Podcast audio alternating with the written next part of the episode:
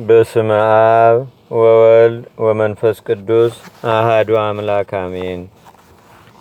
በዕለተ ሰሉስ የሚነበብ የአባታችን የአቡነ ሀብተ ማርያም ገድል ይህ ነው። በአብ ስም አምነን አብን ወላዲ ብለን፣ በወልድ ስም አምነን ወልድን ተወላዲ ብለን፣ በመንፈስ ቅዱስ ስም አምነን መንፈስ ቅዱስን ሰራጼ ብለን ምንም ላጠይቁ አካላት ሶስት ብንል በባህሪ በህልውና እንደ አምላክ ብለን አምነን በዕለተ ሰሉስ የሚጸለይ የአባታችንን የአቡነ ሀብተ ማርያምን ገድል ማንበብ እንጀምራለን። ከዚህ በኋላ በአባ ሳሙኤል ገዳም ወጥቶ እላ አድባር ወደምትባል ወደ ሌላ ገዳም ሄደ። ከቦታውም ደርሶ ጥቂት ከቆየ በኋላ እግዚአብሔር ከመረጠው ከአባ መልቀጼዴቅ እጅ የምንኩስናን ስርዓት ተቀበለ። ከዚያም ክቡራን መነኮሳት ወደሚኖሩበት ሂዶ በዚያ ታላቅና ጽኑ መንፈሳዊ ተጋድሎን ጀመረ። እነሆ ጻድቁ አባታችን አቡነ ሀብተ ማርያም በባህር መካከል ቆሞ መቶ ሀምሳውን መዝሙረ ዳዊት እየደገመ በዚያውም ላይ በባህር ውስጥ ሰጥሞ ውሃ ቀፈቱ ላይ እስከሚደርስ ሰጥሞ በተጨማሪ አምስት መቶ ጊዜ ይሰግድ ነበር።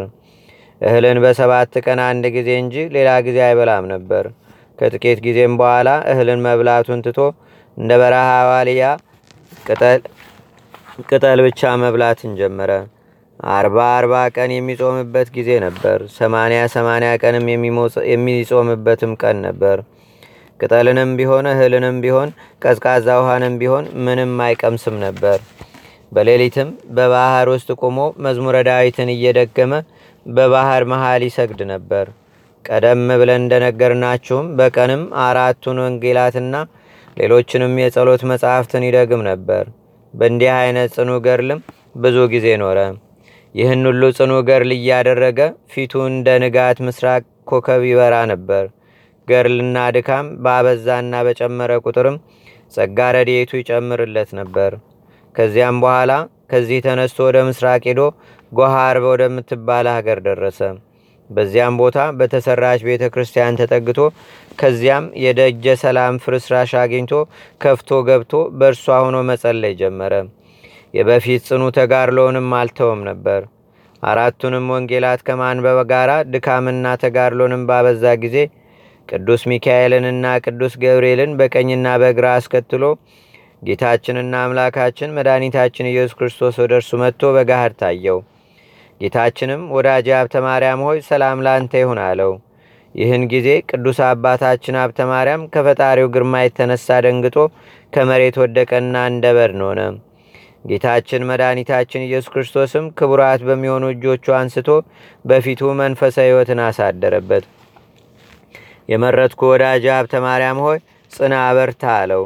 የመጣሁት አጸናህና ሰውነትህንም እንደ ንስር አድሳት ነው እንጂ ላጠፋ አይደለም። ወዳጅ ሀብተ ማርያም ሆይ ድካምህና ገድልህ ሁሉ ድካምህና ገድልህ ሁሉ ለዘላለም መታሰቢያ ሊሆን በኢየሩሳሌም ሰማያዊት ተጽፎልሃል ብዬ በእውነት እነግርሃለሁ። ለአንተ ለወደድኩህና ለመረጥኩ ለወዳጄ የማቴዎስንና የማርቆስን ወንጌል ባነበብክ ጊዜ ሁሉ ተጭነ ወደምትሄድበት ቦታ የሚያደርስህ የብርሃን ሰረገላ ሰጠሃለሁ። እንዳንተ ካሉ በዋሻ በመሬት በፍሩክታ ከሚኖሩ ከመረጥኳቸው ቅዱሳን ትገናኝም ዘንድ ወደ ምስራቅም ወደ ምዕራብ ወደ ሰሜንም ወደ ደቡብም ትሄድበት ዘንድ የብርሃን ሰረገላ ሰጥቻለሁ። ከሰው ፊት ከተሰወሩ ባህታውያን ጋርም ኑር። ዳግመኛም የሉቃስንና የዮሐንስን ወንጌልን ባነበብክ ጊዜ በእርሱ ተጭነ ስጋዬ እንደሜን ለመቀበል ኢየሩሳሌም ትደርስበት ዘንድ የእሳት ሰረገላ ሰጥቻለሁ አለው።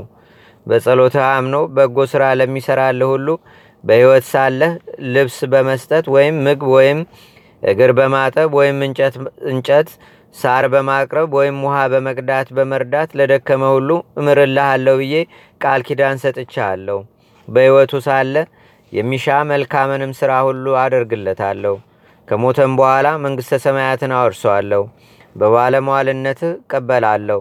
ከአንተ ጋርም ደስ አሰኘዋለሁ።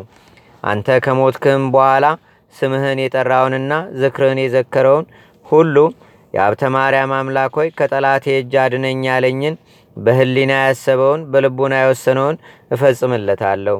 አንተን ገርልህን ቃል ኪዳንህንም የናቀውንና ያቃለለውን ሁሉ ፍጹም መበቀሌን እበቀለዋለሁ። ወደ መከራ ቦታም አወርደዋለሁ። በበጎ ሳይሆን በመዓት ዓይን እመለከተዋለሁ። ጠላቶችን ይበቀልልህ ዘንድ ወዳጆችህንም ይጠብቅልህ ዘንድ መልእክተኛ የሚካኤልም ዘወትር አይለይህ። የሰጠውንም ቃል ኪዳን እንዳልነሳ በራሴ ማልኩልህ።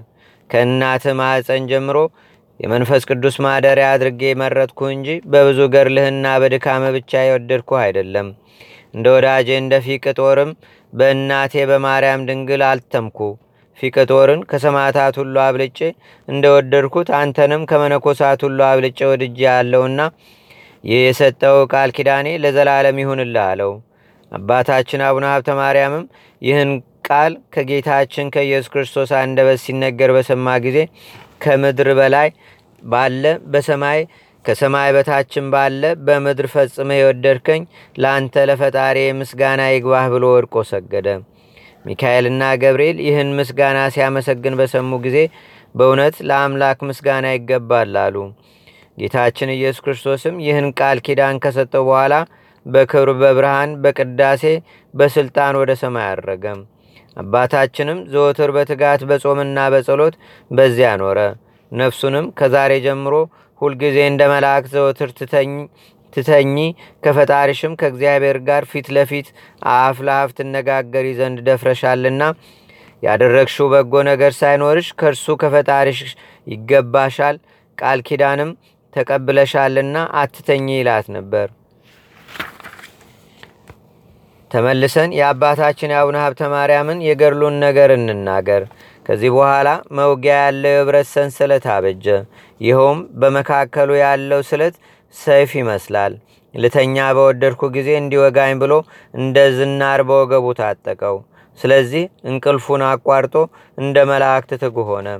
በመሸም ጊዜ መቶ አምሳውን መዝሙረ ዳዊት አስራ አምስቱን ነቢያት አምስቱን ማህሌየ ሰለሞንን እስኪፈጽም ድረስ ከቀዝቃዛ ባህር መካከል ቁሞ ይደግም ነበር። ጎህ በቀደደ ጊዜ እንዳይታወቅበት ከባህር ወጥቶ ከጎጆ ገብቶ በሩን ዘግቶ አራቱን ወንጌላት ይደግም ነበር። እንዲህ እየሰራ ብዙ ዘመን ኖረ። ቅዱስ ሚካኤልም ሁልጊዜ ይጎበኘው ነበር። ወንድሞቹ መነኮሳት ወዳጆቹ ምዕመናንን ሊጠይቁት በመጡ ጊዜ ቅዱስ ሚካኤል አባታችን ሀብተ ማርያምን እነገሌ ከበር ቁመዋል፣ ጉዳያቸውም እንደዚህ ነው፣ ወጥተህም አነጋግራቸው እያለ ያማክረው ነበር። እንዲህ ብሎ ቢጠይቅህ አንተም እንዲህ ብለ መልስለት ይለው ነበር። እርሱም ቅዱስ ሚካኤል እንደነገረው ወጥቶ ወንድሞቹን ያገኛቸው ነበር። ቅዱስ ሚካኤል ለአባ ሀብተ ማርያም አስቀድሞ እንደነገረው ወንድሞቹ የሚሹትንም ይነግሩት ነበር። የመላእክት ሁሉ አለቃ ቅዱስ ሚካኤል እንዳዘዘውም ሀብተ ማርያምም ለወንድሙ እንዲህ ይለው ነበር። ከዕለታት በአንድ ቀን ቅዱስ ሚካኤል ዕጣን በሚታጠንበት ጊዜ አቡነ ሀብተ ማርያምን ከቤተ መቅደስ አስገብቶ ከስላሴ መንበር ፊት ስገድ አለው። አባታችን አቡነ ሀብተ ማርያምም ከስላሴ መንበር ፊት ሰግዶ በፍርሃትና በረአድ ሆኖ ቆመ። ዳግመኛም ቅዱስ ሚካኤል የሚያጥነውን ቄስ በቤተ ክርስቲያን እጅ ንሳ አለው። ከዚህ በኋላ አባ ሀብተ ማርያም በቤተ ክርስቲያን ቄሱን እጅ ከነሳው በኋላ ቅዱስ ሚካኤል ወጥተህ ወደ ቀድሞ ቦታ ግባ አለው። የመላእክት ልማዳቸው ነውና የሚያጥነው ቄስ ቤተ ክርስቲያን መግባታቸውንና መውጣታቸውንም ምንም አላወቀም። ለመራዳትም ለመበቀልም በተላኩ ጊዜ እግዚአብሔር አዟቸው ሊገለጡለት ለወደዱት ነው እንጂ ተገልጠው ለማንም በጋድ አይታዩምና። ከጥቂት ቀን በኋላም ቅዱስ ሚካኤል አባ ሀብተ ማርያምን ይስሐቅ የሚባል ጳጳስ መጥቶልሃልና ሂደ ከእርሱ ተባርከ የድቁና ማዕረግ ተቀበል አለው። እርሱም ጌታዬ እሺ አለ። ቅዱስ ሚካኤል ካዘዘው በቀር ምንም አይሰራም ነበርና ባልንጀራ ከባልንጀራው እንደሚነጋገር በራእይም ሆኖ በገሃድም ሆኖ ቅዱስ ሚካኤል የነገረውን አይተላለፍም ነበርና ቅዱስ ሚካኤል እንዳዘዘው አቡነ ይስሐቅ ከሚባል ሊቀ ጳጳስ ዘንድ ሂዶ ማይረገ ዲቁናን ተቀበለ። ቅዱስ ሚካኤል በረድኤት ከእርሱ ጋር ነውና የዲቁና ማዕረግ ተቀብሎ ወደ ቦታው ተመለሰ። መንገድም በሚሄድበት ጊዜ አብሮት ይሄድ ነበር። ባየው በሰማውም ዘንድ ባለሟልነትን እየሰጠ ያጸነዋል። በአባ ሀብተ ማርያም ላይም ክንፉን ይጋርር ነበር። ወደ ቤትም በገባ ጊዜ ገብቶ አብሮት ይቀመጥ ነበር። የመላእክትን ስም እየጠራ ሰማያዊ ምስጢርን ይነግረው ነበር። መጽሐፍትንም ባነበበ ጊዜ ኃይለ ቃሉን ይተረጉምለት ነበር። የማያውቀውንም ነገር የተሰወረውንም ምስጢር ያስረዳው ነበር። ከእንስሳት ጮኸት ጀምሮ ከዱር አራዊት ድምፅና እስከ አዋፍ ቋንቋም ያስረዳው ነበር። ጌታችንና አምላካችን መድኃኒታችን ኢየሱስ ክርስቶስ ለአቡነ ሀብተ ማርያም ወደ ሰጠው ቃል ኪዳንም እንመለስና አንተን ያከበረ እኔን አከበረ፣ አንተን የናቀ ያቃለለ እኔንም የናቀ ያቃለለ ነው ብሎ ቃል ኪዳን እንደሰጠው እናስታውቃችሁ። ከቅዱሳት መጻሕፍት በብዙ ምስክሮች አምጥተን ባስረዳናችሁ ነበር። ነገር ግን መጽሐፍ መጻሕፍትን ከመጠን በላይ ማብዛት ልብ ያዘነጋል እንዳለ በመጠኑ ተው ነው። ነገር ግን ይህን ታላቅ ጻድቅ የናቀና ያቃለለ ፍዳና መከራ እንዳለበት ያከበረው ደግሞ ብዙ ጸጋና ምረትን እንዲያገኝ ከአቡነ ተክለ ሃይማኖት ልጆች አንዱ ከሚሆን ከአባ ኢያሱ ገርል የዚህ ጻድቅ ልዕልና አግኝተን አቀረብንላችሁ። አባ ኢያሱ የሚባል ጻድቅ በጽርቁና በትሩፋቱ ከስምንቱ ኖሎታ አባግህ አንድ ነው። ይህ ንዑድ ክቡር የሚሆን አባ ኢያሱ እግዚአብሔርን ደስ በማሰኘት ሰውንም በመውደድ ጸንቶ በደብረ ሊባኖስ ኖረ። የሀገሩ ሰዎች በደብረ ሊባኖስ መኖሩን ሰምተው ብዙ ጊዜ ሲያለቅሱ ለነበሩ ለእናትና ለአባቱ የምስራች ነገሯቸው። ለሞተ ሰው ከበሮ እየመቱ በገና እየደረደሩ ብህንዛ መለከት እየነፉ የአማራ ሰዎች ከኬልቄዶን ሰዎች ጋር በለቅሶ ልማድ አንድ ስለሆኑ በእንዲህ አይነት ሲያለቅሱ ኖሩ። ነገር ግን በለቅሶ አንድ ቢሆኑ በሃይማኖት የተለያዩ ናቸው።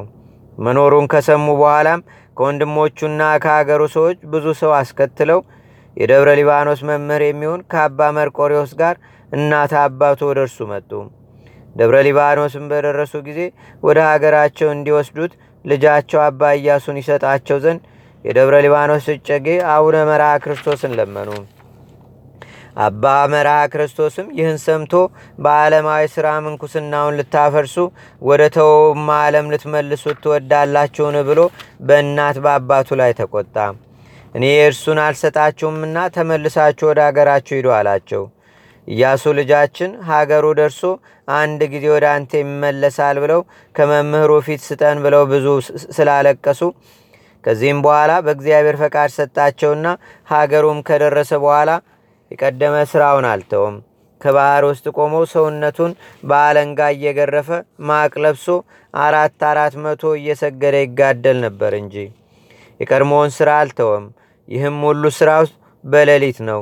በመዓልትና በሌሊት መዝሙረ ዳዊትን ሳያቋርጥ እየደገመ አባቶቻችን ሐዋርያት እንዳዘዙ አቆጣሮውን እያደረሰ አቁጣሮውን እያደረሰ አንቀጸ ብርሃንን በየጊዜ እየደገመ አቁጣሮውንም ካደረሰ በኋላ ቀን ወንጌለ ዮሐንስን ይጸልይ ነበር። ከድካም ብዛትም የተነሳ ሰውነቱ ሻከረ። እንዲህ ባለ ሥራ ሳለ ቅዱሳንን ትፈልግ ዘንድ ወደ ሌላይቱ አገር ሂድ እንጂ በዘመዶች መካከል ለምን ትኖራለ የሚል ሐሳብ መጣበት። ይህንንም ሲያስብ ቅዱስ ሚካኤል ተገልጦ መንግሥተ ሰማያት የምትወርስ የምትወረስ ወደፊት ናትና እርፍን ይዞ ወደ ኋላ የሚያርስ ስለሌለ ልቦና በጎ ነገርን አስቧል አለው። መልአኩ የሚሄድበትን መንገድ ስላሳየውም ከአገር ወጥቶ ለሸዋ ምስራቅ ወደምትሆን ሀገር ሄዶ ቁትርህ ወደምትባለው ሀገር ደረሰ። ወደ ሀገሪቱ ከመግባቱ አስቀድሞ በመንፈስ ቅዱስ ጽንዕት በሰውነቷ እርጅና ድካም ለምትሆን ሊያ ለምትባል አንዲት ሴት ራእይ ተገለጸላት። ራእይዋም ግሩም የሚሆን መልአክ ተገልጦ የምትፈልጊውን መንፈሳዊ ስራን የሚፈጽምልሽ ዮሐንስ የሚባል መልእክተኛዬን እነሆን የልክልሻለሁ የሚል ነው። ንዑድ ክቡር የሚሆን አባ ኢያሱ ግን ቤቷ ለቤተ ክርስቲያን አቅራቢያ ስለሆነ ደግ ከምትሆን ሴት በርም ቁሞ ክፈቱልኝ ክፈቱልኝ እያለ በሩሩን ሲመታ ሰዎቹ ከቤት ወጥተው ከወዴት መጣህ ብለው ስለጠየቁት ከደብረ ሊባኖስ ነው አላቸው። ከደብረ ሊባኖስ መምጣቱን ሰምተው ለሴቲቱ ይህን ይነግሯት ዘንድ ወደ ቤት ገቡ። ይህ ደገኛ መነኩሴ ከደብረ ሊባኖስ መጣሁ ይላል አሏት። ያችን ባልቴት ይህን ሰምታ በሕልሜ ያየሁት ራእይ ደረሰልኝ ስትል አጨበጨበች። ምን አየሽ ብለው ጠየቋት። መልኩ ግሩም የሆነ ሰው ተገልጦልኝ የምትሽውን መንፈሳዊ ነገርን ሁሉ የሚፈጽምልሽ ዮሐንስ የሚባል መልእክተኛዬን እነሆ ልክልሻለሁ ብሎኛል አለቻቸው። እውነት እንደሆነ እስኪ ስሙን ጠይቁት አለቻቸው። ሰዎቹ ወደ እርሱ ወጥተው ሊያ ጠይቁት ብላ እንደላከቻቸው ስሙን ጠየቁት። አባ ኢያሱም በዚህች አገር ለመኖር እወዳለሁና ስሜን የነገርኳቸው እንደሆነ የአገሬ ሰዎች መጥተው እንደ ቀድሞ እንዳይወስዱኝ ስሜን ልለውጥ ብሎ መልአክ ለሊያ እንደነገራት ስሙን ለውጦ ዮሐንስ ነው አላቸው። እነርሱም እየተፋጠኑ ወደ ቤት ገብተው ለደከመች ሊያ ለምትባል ሴት ስሙ ዮሐንስ እንደሆነ ነገሯት። ፈጽሞ ደስ ካላት በኋላ ለፈጣሪ እግዚአብሔር ድካሜን አይቶ የሰጠኝን አገልጋይን አምጡልኝ አለች። ቅዱስ ኢያሱን ባስገቡትም ጊዜ ሊያም ደስ ብሏት አክብራ ከሳመች በኋላ በመልካም ወንበር አስቀመጠችው። ድካሜን ለማረቅ ለማራቅ በእግዚአብሔር ፈቃድ ልትረዳኝ ወደ እኔ የመጣ አባቴ ሆይ አመጣጠ መልካም ነው፣ ደህና ነህን? አለችው። ቅዱስ ኢያሱም ወዴት ታውቅኝና ይህን አልሽኝ አላት። የተመረጠ ሊያም አስቀድማ ወደ እርሷ እንዲመጣ ያየችውን ራእይ ሁሉ ከመጀመሪያ እስከ መጨረሻ ያለውን ተርካ ነገረችው። አባ ኢያሱም ይህን ራእይ ሰምቶ አድንቆ በእግዚአብሔር ፈቃድ እንዳገለግልሽ ያጽናኝ እንጂ በተቻለኝ አገለግልሻለሁ አላት። ከዚህ ዓለም በሞት እስክትለይ ድረስ የምትወደውን መንፈሳዊ ሥራ እየፈጸመ ሲያገለግላትም ኖረ። አባ ኢያሱም ክብርት ከምትሆን ሊያ ሳለ አባ ሀብተ ማርያም መጥቶ ተገናኘው። ከእርሱ ጋር ፍቅርን ስላጸና እንደ በጎ አገልጋይ ወገቡን ታጥቆ ይከተለው ነበር። እግዚአብሔርም ለአባ ሀብተ ማርያም በጋር ተገልጾ እንዳንተ ወደዋለሁና በፊትም በኋላም የገለጽኩልህን ምስጢር ለአባ ኢያሱ ንገረው ብሎ አዘዘው።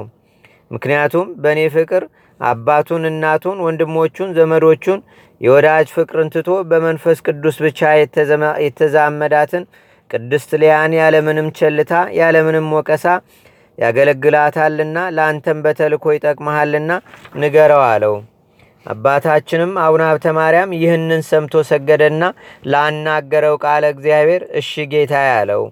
ወዲያውኑ አባታችን አቡነ ሀብተ ማርያም አባ ኢያሱን ጠርቶ ያዘዘህን የአምላክህን የእግዚአብሔርን ቃል ስማ፣ ልንገርህ የታዘዝኩትንም በፈቃደ እግዚአብሔር ያየሁትንም የተሰወረ ምስጢርን እነግርህ ዘንድ ነውና ብሎ ምስጢርን ሁሉ ነገረው። አባ ኢያሱም ይህን ነገር ግሩም ምስጢር ከአባ ሀብተ ማርያም ቃል በሰማ ጊዜ በጣም እያደነቀ በልቡ ሰው ሰው ሲሆን እንዴት ለዚህ ጸጋ መብቃት ይችላል አለ። አይሆንም፣ እኔ እንደምለው ግን ይህ መነኩሴ ሐሰት ነገር ተናገረ፣ ከመጽሐፍ የሌለውንም ብሎ ናቀበት፣ አቃለለበትም። ያን ጊዜም አባታችን አባ ሀብተ ማርያምም በህሊናው እንደናቀው እንዳቃለለውም አውቆ ልጄ ሆይ በልብህ ውስጥ ክፉ ነገር ለምን ገባ? እኔን ይህን ምስጢር አምላክ ነግርህ ዘንድ አልወደድኩም። ነገር ግን እርሱ ነግርህ ዘንድ ከዚህ በፊት የነገረኝንና በኋላም የነገረኝን ነግርህ ዘንድ አዘዘኝ እንጂ።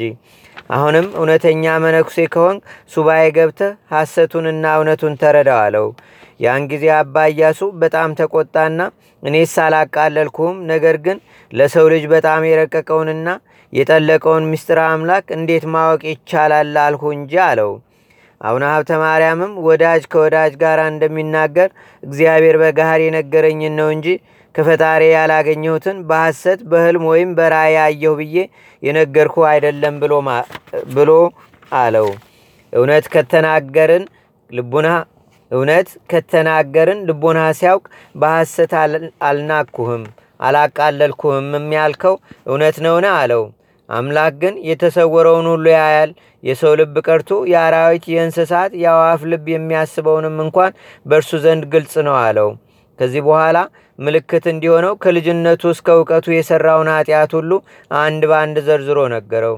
ከንጽሐ ልቡና ማዕረግ ደርሶ ነበርና የነገረው ነገር ከእግዚአብሔር መሆኑንም ገልጾ ነገረው። ዳግመኛም ይህን ኃጢአትህን ለመምህረ ንስሐ ተናዘዝ አለው። ይህን ኃጢአት ግን ለካህን አልተናዘዝክም። ረስተ ስላልተናዘዝህ የእግዚአብሔርን ቃል ወደ ኋላ ጥልሃል። በመጽሐፈ ኪዳን በኃጢአት የወደቀ ቢኖር ኃጢአቱን አይርሳ፣ ኃጢአቱ የማይረሳ ነውና እንዳለ በተዘነጋህ ኃጢአት በተዘነጋ ኃጢአት ምክንያትም በልብህ የገባህ ሰይጣን መንፈስ ቅዱስን እንድትዋሽ አደረገ። ልጄ ኢያሱ ሆይ ነገር እውነትም እንደሆነ ወይም ውሸት እንደሆነ እስኪ ተረዳው። ያን ጊዜ አባ ኢያሱ የነገረው ነገር ሁሉ እጹብ ስለሆነበት ሊመልስለት ስላልቻለ ማስተባበል አልሆነለትምና አድንቆ ዝም አለ። አባ ኢያሱም አቡነ ሀብተ ማርያምን አባቴ ሆይ አስቀይሜሃለሁና ስለ ፈጣሪያችን ስለ እግዚአብሔር ብለህ ይቅር በለኝ አለው።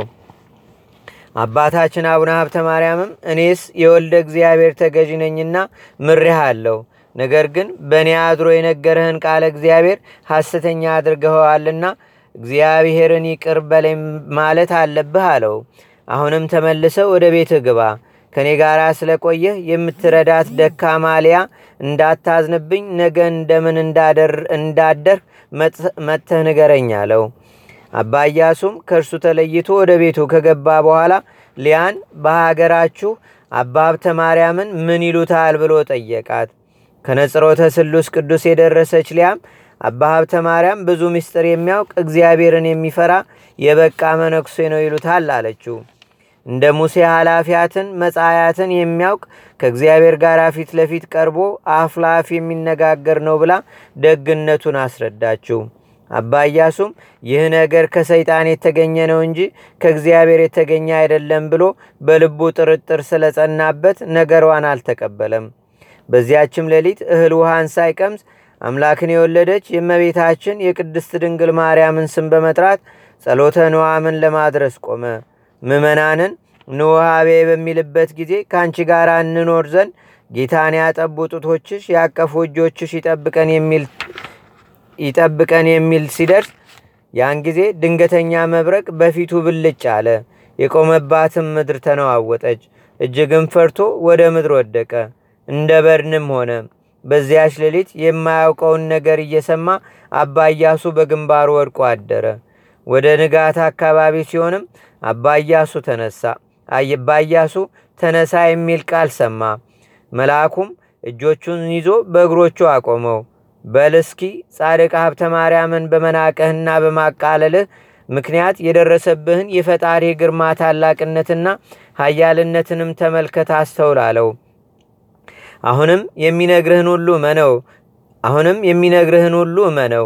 ነፍስህና ስጋ ከእርሱ እስከ ዘላለም አይለይምና ለዘላለም ከእርሱ ጋር ትኖራለህ እንጂ። ወዲያውም በገሃድ ታየውና እኔ ቅዱስ ሚካኤል ሊቀ መላእክት ነኝ አስቀድሜ በልጅነትህ በሕልምህም የታየሁ እኔ ነኝ። አሁን ግን በግልጽ እታይህ ዘንድ አምላኬ አዘዘኝ፣ በግልጽ ፊት ለፊትም እናገርህ ዘንድ አለው። አሁንም አምላክህ ሊያጠፋ ፈልጎ ቢሆን ለማጥፋት የተወሰኑትን መላእክተ መዓት ወደ አንተ በላከ ነበር። ነገር ግን የይቅርታና የምረት መልአክ የሆንኩ እኔን በሰላም እነግርህ ዘንድ አዘዘኝና መጣው። አሁንም ኢያሱ ብዙዎች በዚህ ጻድቅ በአባ ሀብተ ማርያም ምክንያት አቃለውት በነፍሳቸው ይጎዳሉ። ብዙዎቹ በተሰጠው ቃል ኪዳንና ክብርም ስሙን ጠርተውት በሕይወት ይኖራሉና ነገር ግን መድኃኔ ዓለም በራሱ ሲምል ሰማው። የሚንቁትን የሚያቃልሉትን አልምራቸውም፣ የሚወዱትንም አልተዋቸውም፣ አልጥላቸውምም ወደ ዘላለም ደስታም ይገባሉ ሲል ሰምቻለሁ ብሎ የመላእክት አለቃ ቅዱስ ሚካኤል ከነገረው በኋላ ተሰወረው። ያን ጊዜ ኢያሱ ተነስቶ ወደ አባ ሀብተ ማርያም ዘንድ ሄደ። ከእርሱም ዘንድ ደርሶ ከእግሩ ስር ወደቀ። እንዳበደም ሰው ከፊቱ ተንከባለለና ቅዱስ አባቴ ሆይ ቅድስናህንም እማልዳለሁ፣ ማረኝ። በአንተ ምክንያት በዚህ ሌሊት ጽኑ ቁጣ ደርሶብኛልና ይቅር በለኝ፣ አባቴ በድያለሁና አለው። ይህንንም ሲናገር ከዓይኖቹ እንባውን ያለ መጠን ያፈስ ነበር። ክቡር አባታችን አቡነ ሀብተ ማርያምም ልጄ በአንተ ላይ ምን የደረሰብህ ነገር አለ አለው። ኢያሱም በመጠራጠሩ ምክንያት የደረሰበትን ፈጣሪ ያደረገበትንም የአብርሃምን ፈጣሪ ያደረገበትን የብርሃን መብረቅ ከፊቱ እንደወደቀ ቅዱስ ሚካኤልም ታይቶ የነገረውን ሁሉ ነገረው። አባታችን አቡነ ሀብተ ማርያምም ልጄ ሆይ የመላእክት አለቃ ቅዱስ ሚካኤልን በምን መልክ በምን አይነት እሳየኸው? ምንስ ይመስላል አለው። አባ ኢያሱም የመላእክት አለቃ ቅዱስ ሚካኤልን በእጁ የወርቅ ዘንግ ትምህርተ መስቀል የሆነና በበትረ ወርቁ ላይም ማንም ሊያነበው የማይቻል የስላሴ ስም የተጻፈበትና በክንፎቹ ትምህርተ መስቀልና የአምላክ ምስጢር በቀስተ ደመና ያለበት ሆኖ አየሁ አለው። አባታችን አቡነ ሀብተ ማርያምም የመላእክት አለቃ ቅዱስ ሚካኤል ተገልጾ ስለታየው ደስ አለው። የመላእክት አለቃ ቅዱስ ሚካኤልንም በእውነት አይተኸዋል አይተሃል ብሎ ከወደቀበት ቦታ አንስቶ አንገቱን አቅፎ ሳመው። አቡነ ሀብተ ማርያምም ልብህ በጎ ነገር አስቧል፣ አፍህም እውነትን ነገርን ተናግሯልና እግዚአብሔር ኃጢአትህን ሁሉ ይቅር ይበልህ አለው። ሐዋርያው ቅዱስ ዮሐንስ ቃል ስጋ ኮነ የሚለውን መምህር እንጂ ቃል ስጋ ኮነ የማይለውን መምህር አትቀበሉት እንዳለ ከእግዚአብሔር ዘንድ ተረዱ እንጂ የተጻፈ ሁሉ እኛ ልንመክርበት ስለተጻፈ ነገሬን ባትጠራጠር እኔ ንቀኸኝም ባላቃለልከኝ ቅዱስ ሚካኤል ባልተገለጸልህም ነበር። ልቦናህም ባልተመለሰም ነበር ቢለው ለቅሶውን ተወው። ኢያሱም አቡነ ሀብተ ማርያምን ትናንት የነገርከኝ የተረሳኝ ኃጢአቴን አስቀድሜ ለማን ልንገረው አለው። አቡነ ሀብተ ማርያምም ስምህ ኢያሱ አይደለም ስምህ ኢያሱ አይደለም ቢለው ኢያሱም ክቡር አባቴ ሆይ እስከዚህ ድረስ ስሜ ዮሐንስ ይባል ነበር ይባል ነበር አለው። ምድረ ቁትር በደረሰ ጊዜ ዘመዶቹ እንዳያውቁት ራሱ ስሙን ለውጦ ዮሐንስ ብሎ ሰይሞ ነበርና አቡነ ሀብተ ማርያምም ስምህን ስለለወጥ የረሳኸውን ኃጢአትን ሁሉ ሂደህ ለዘካርያስ ቀሲስ ንገረው አለው። ንዑድ ኢያሱም ሂዶ ኃጢአቱንም በደሉንም ሁሉ ለቄስ ዘካርያስ ነገረው። ይኸውም ቀሲስ የአባታችን የአቡነ ሀብተ ማርያም የቤቱ ልጅ ነው። ቄሱም ዘካርያስ እንደሚገባ አድርጎ ንስሐውን ሰጠው። አባ ኢያሱም ከዚያች ቀን ጀምሮ ከአባ ሀብተ ማርያም ጋር በመስማማት ያገለግለው ነበር ኢየሱስ ክርስቶስ አንድነቱን ሶስትነቱን ሲነግረው አፉንም ሲስመው ከእርሱ ጋር አለ። የሱራፌል ወገኖች በተዛመዱት ቅድስት ድንግል እመቤታችንም በተነጋገረችው ጊዜ ከእርሱ አልተለየም። መላእክት ሲጎበኙት ነቢያትም ሲያነጋግሩት አብሮት ነበር። ሐዋርያት ሲጎበኙት ጻድቃን ሰማዕታትም ሲባርኩት ከእርሱ ጋር አብሮ ነበር። ተራራን በመዞር ተራራን በመዞር ጊዜ ድንቅ ስራን በሚሰራበት ጊዜ ወደ በረሃን በገሰገሰ ጊዜ በአንድ ቦታን በጸና ጊዜ ከእርሱ ጋር ነበር። ወፊቱም ባለቀሰችበት ጊዜ ትጉሃን መላእክትም ቦታውን ረበው በከበቡ ጊዜ ከእርሱ አልተለየም። በተሰጠው ስልጣን ሁለቱን አጋንንት አስጥሞ አንዱን ጋኔን በለመለመው ተራራ በተወም ጊዜ አብሮት ነበረ ከተሰወሩ ቅዱሳን በተገናኘም ጊዜ የእሳተ መለኮትን ነገር በተናገረ ጊዜ ከእርሱ ጋር አብሮ ነበር። የጌታን ቃል በሚሰማበት ጊዜ ተገልጾለት ትንቢትን በሚናገርበት ጊዜ ከእርሱ ጋር አይኖር ነበር። እንደ መላእክት በክንፍ በበረረም ጊዜ የምረትም ጠል በላዩ ላይ በወረደም ጊዜ ከእርሱ ጋር ነበር። ሄኖክ የውቅያኖስን ጸሎት እንደሰማ የአጋትን ውሃ ነገር በሰማ ጊዜ እጹብንም ነገር በሰራ ጊዜ አልተለየውም ተላላፊውን በሽታ ገስጾ ህሙማኑንም ባዳነው ጊዜ ከእርሱ ጋር ነበር። በኋላም ሲከተል በፊቴም ሲሄድ ያለ እርሱ ፈቃድ ተለይቶ አይሄድም ነበር። አባ ኢያሱም ይህን ሁሉ ባየ ጊዜ የአቡነ ሀብተ ማርያምን ገጽ ከማየት ፈርቶ የሚያደርገውንና ያሰበውንም ሁሉ ይነግረው ነበር። እርሱም ቀኖና ይሰጥህ ዘንድ ለቄሱ ንገረውና ቄሱም እንደሚገባ ቀኖና ይስጥ አለው። አቡነ ሀብተ ማርያምም እስከዚህ ጊዜ ድረስ ማይረገ ቅስና አልተሾመም ነበርና። በዚያን ዘመንም በእግዚአብሔር ፈቃድ ሁለቱም ተነስተው ሂደው በአንድ ቀን የቅስናን ማዕረግ ተሾሙ። አባታችን አቡነ ሀብተ ማርያምም ቅዱስ ኢያሱን የተሰወሩ ቅዱሳን ወዳሉበት ወደ ውሳጤ ገዳም አስገባው። ከአስራ ሁለቱ እጅግ ቁጥራቸው የሚበዛ ልዑል እግዚአብሔርን የሚያገለግሉ ብዙ ቅዱሳኖች ነበሩ። እሊህም አባ ዮሐንስ ከማ አባ ሳሙኤል አባ ቴዎድሮስ ይባላሉ። ሁሉንም ስም ለመጥራት ስለማይቻለን ቁጥራቸውም ስለበዛ አልጻፍ ናቸውም አባታችን አቡነ ሀብተ ማርያምና አባ ኢያሱ በእንዲህ አይነት አብረው እያሉ የኤልያስ በረከት በኤልሳ እንዳደረ ያን ጊዜ የአቡነ ሀብተ ማርያምም ሀብተ መንፈስ በኢያሱ ባደረ ጊዜ እንደ አባቱ እንደ አቡነ ሀብተ ማርያም የተሰወረውን ሁሉ አዋቂ ሆነ። ክቡራን የሚሆኑ የእነኚህ የቅዱሳን ጸሎት በአገራችን በኢትዮጵያ በህዝበ ክርስቲያኑ ሁሉ ላይ ለዘላለም አድሮ ይኑር አሜን። ልመናው ክብሩ በእውነት ይደርብንና ዳግመኛም አባታችን አቡነ ሀብተ ማርያም ያደረገው ተአምር ይህ ነው። ሆዱን የታመመ አንድ ሰው ነበር። ከዕለታት በአንድ ዕለትም ወደ አባታችን ወደ አቡነ ሀብተ ማርያም ገዳም ሄዶ አቤቱ አባታችን የዚህን ዓለም ሰዎች አዳንሃቸው ሲሉ እንደሰማው እኔንም ከጽኑ ደዌ ያድነኝ ብሎ አምኖ ሰገደና ከመሬቱ አፈር አንስቶ በውሃ በጥብጦ በጠጣ ጊዜ ያን ጊዜ ይህን ካደረገው በኋላ ፈጥኖ ከበሽታው ስለዳነ ፈጽሞ በጣም ደስ አለው ልመናው ክብሩ በረከቱም በአገራችን በኢትዮጵያ በደብራችን በደብረ ሰላም በሕዝበ ክርስቲያኑ ሁሉ ላይ ለዘላለሙ አድሮ ይኑር አሜን።